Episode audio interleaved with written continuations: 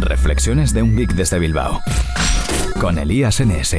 Ordenadores, teléfonos móviles, gadgets, todo tipo de cacharros. Tecnología en estado puro. ¿Y de la que nos gusta? Reflexiones de un geek desde Bilbao. El podcast de Elías NS. Buenas a todos y bienvenidos a Reflexiones de un Geek desde Bilbao. Soy Elías Gómez, Elías NS en Twitter y en la mayoría de redes sociales. Y hoy vengo a contaros una anécdota, una experiencia que a su vez espero que os sirva como consejo, como pequeño truco, digamos, para, bueno, en definitiva, recuperar espacio de nuestra cuenta de Google, de nuestro Gmail, de, nuestro Google Drive. Porque es que, eh, bueno, mm, a mí me gusta mucho colaborar en aplicaciones que te permiten añadir datos, ¿no? Como Foursquare, como... Mm, no se me ocurre ahora ninguna otra. Como Google Maps, que es el caso eh, que nos ocupa. Y mm, bueno, subo bastantes fotos, hago reviews, eh, corrijo información, añado el horario de algún sitio, eh, confirmo, también se puede confirmar información.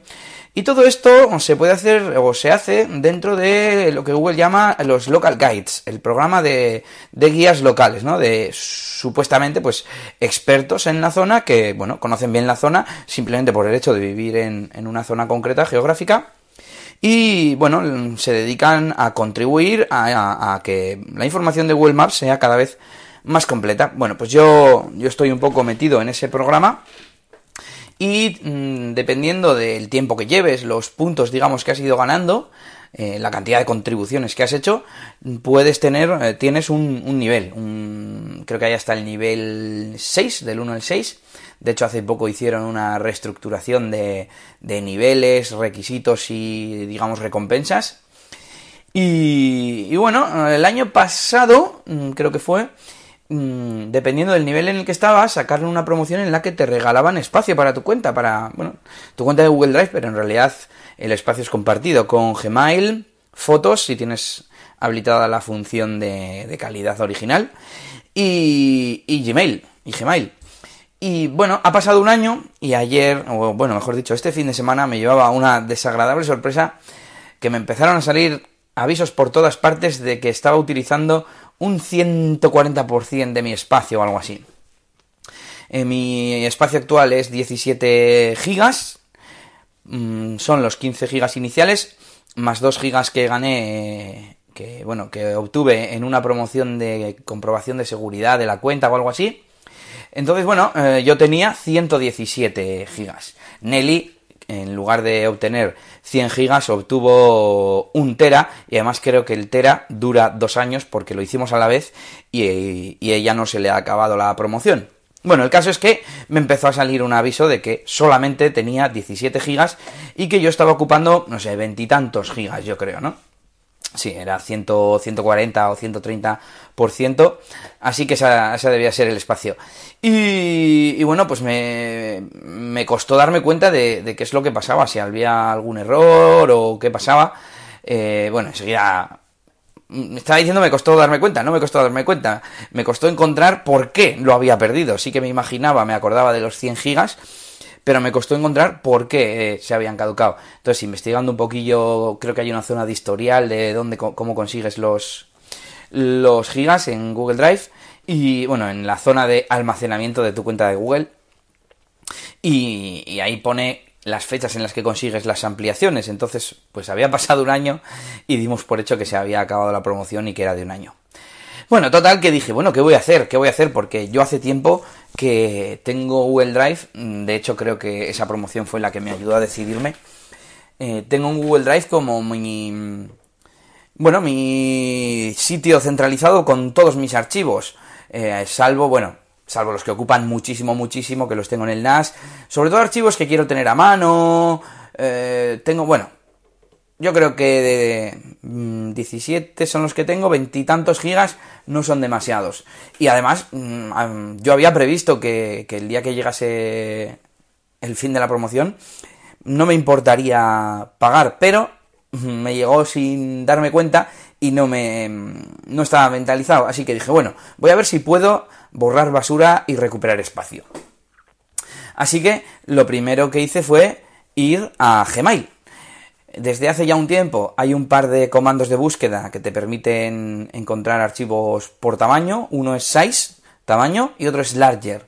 Entonces, bueno, son un, poco parecidos, pero usando el larger, pues pones mm, larger 20M y te encuentra correos que ocupen más de 20 megas. Si además quieres que sea con archivos adjuntos, le añades el comando hash dos puntos attachment, que tiene archivos adjuntos.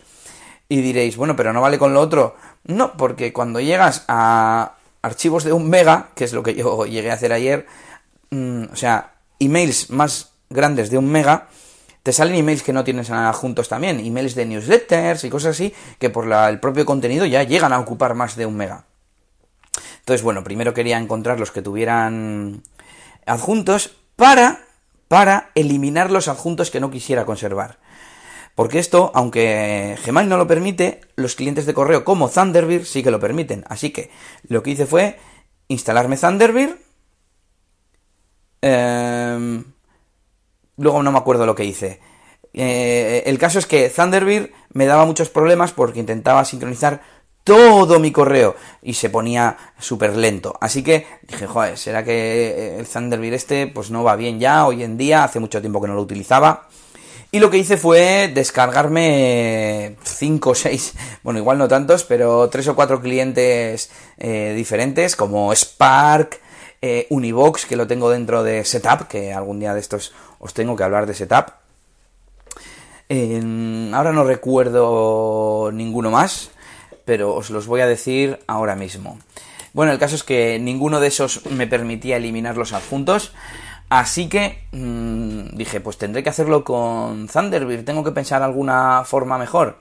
Y dije, bueno, ya sé, los correos que yo quiera, mm, eh, a los que les quiera quitar los adjuntos, los voy a mover al inbox y de esa forma el inbox que yo lo, suelo tener vacía, la bandeja de entrada, mm, me cargará deprisa. Pues seguía cargando despacio. Y dije, jo, ¿qué más puedo hacer? Y dije, ya sé, desde Gmail, desde la configuración, se puede elegir qué carpetas se sincronizan a través de IMAP. Y yo mm, deshabilité todas y dejé solo la bandeja de entrada que de hecho no se puede quitar. Y ya me empezó a funcionar perfectamente. Así que combinando la búsqueda de Larger Than, empecé por 20 megas, luego 15, luego 10, luego 5, luego 3, luego 2, hasta que eh, limpié emails mm, superiores a un mega, borrando los adjuntos que no me interesaba eh, conservar. Por cierto, ya tengo aquí que los, los clientes que probé, probé SeaMonkey, bueno, incluso algunos que me bajé son, eran como servicios web que tienen su cliente y entonces te obligaban a tener una cuenta, esos los borré nada más bajarlos. Probé el nativo de MacOS eh, Sierra, el Apple Mail, probé Opera Mail. Ah, mira, Postbox, de Postbox no me acordé, pero bueno, ya pone aquí que es comercial. Yo siempre miro estas alternativas en eh, alternative2.net, es una página que me encanta.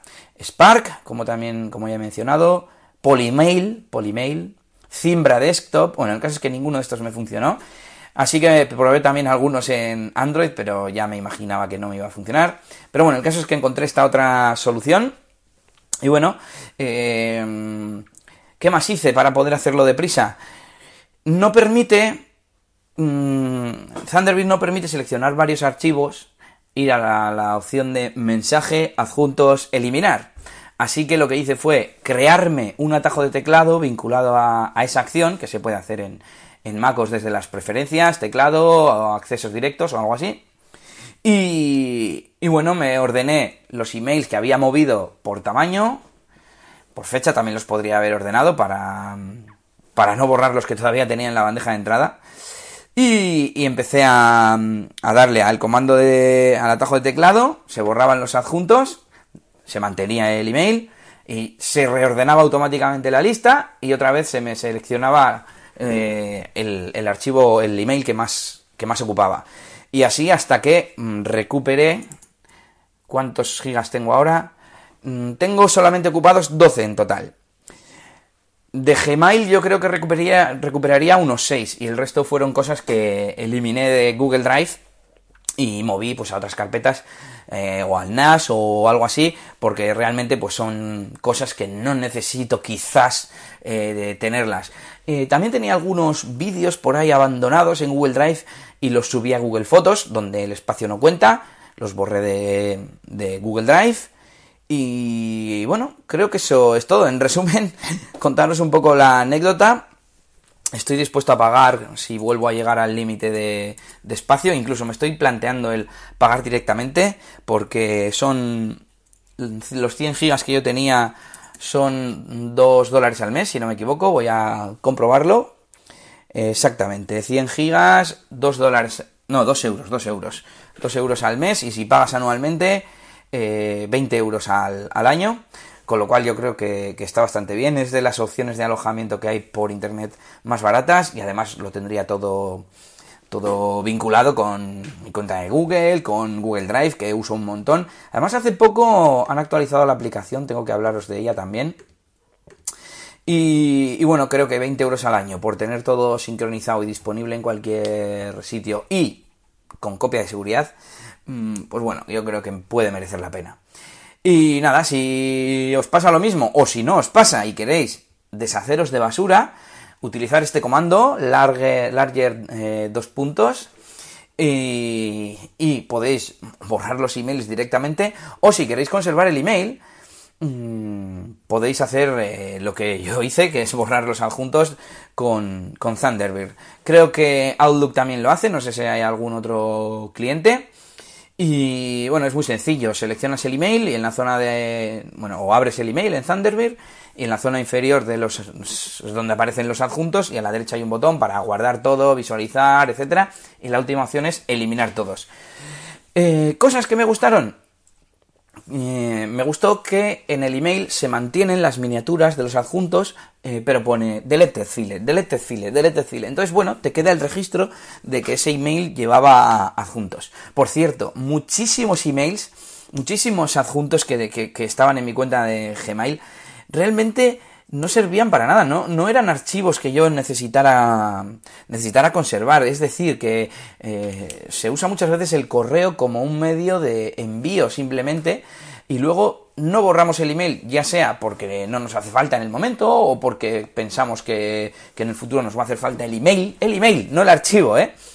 eh a mí eso me pasa mucho y hay veces que quiero conservar mmm, algo que le he dicho a un cliente pero yo no necesito, no necesito conservar el archivo que le he enviado porque yo ya lo tengo guardado en Google Drive o en, una carpeta o incluso, yo que sé, puede ser un presupuesto que yo genero desde otra aplicación web.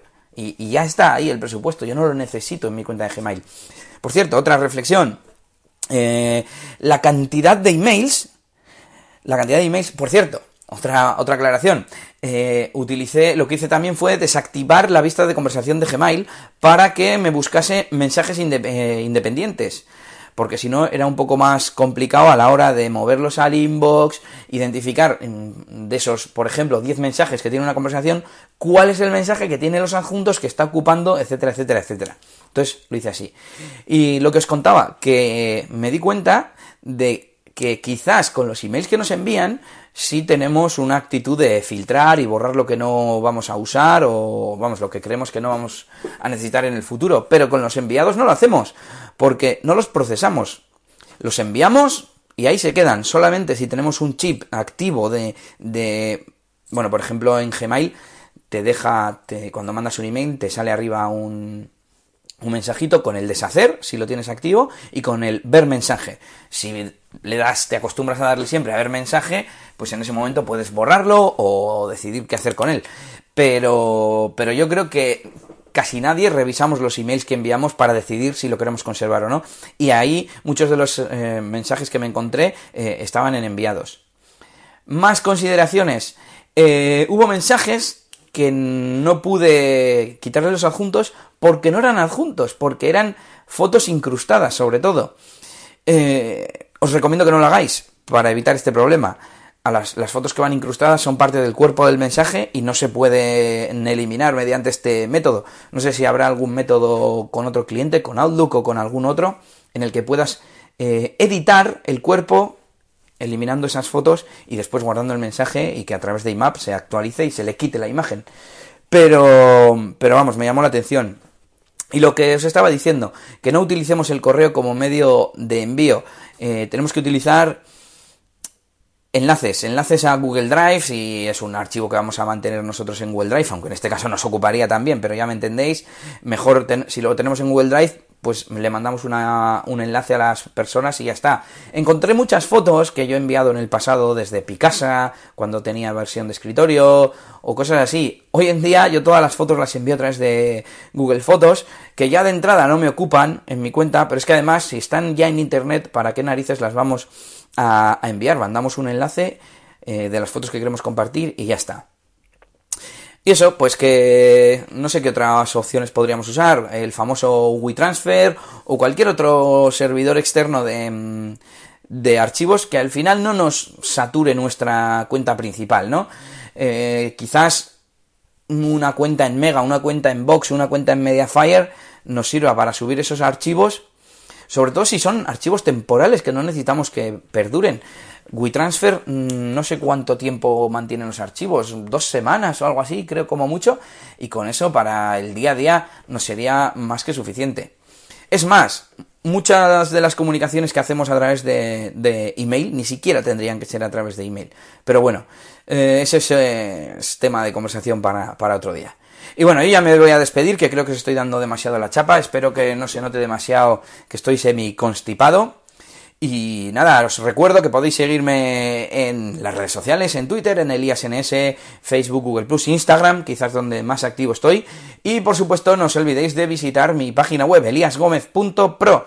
Como hacemos todos en los podcasts, os pido vuestras, vuestros comentarios en iVoox, en mi página web, donde también podéis dejarlos donde también os podéis, eh, podéis escuchar el, podcast y bueno, si podéis darle a me gusta o hacer una valoración o reseña en iTunes o allá donde escuchéis vosotros los, los episodios, os lo agradecería. Y nada, yo con esto me despido y hasta la próxima. Agur agur. Esto ha sido todo por este capítulo. Pronto, Elías tendrá más cosas de las que hablaros en Reflexiones de un Geek desde Bilbao. Hasta la próxima. Y recuerda que puedes buscar a Elías Gómez en Google Plus o en Twitter, arroba ElíasNS.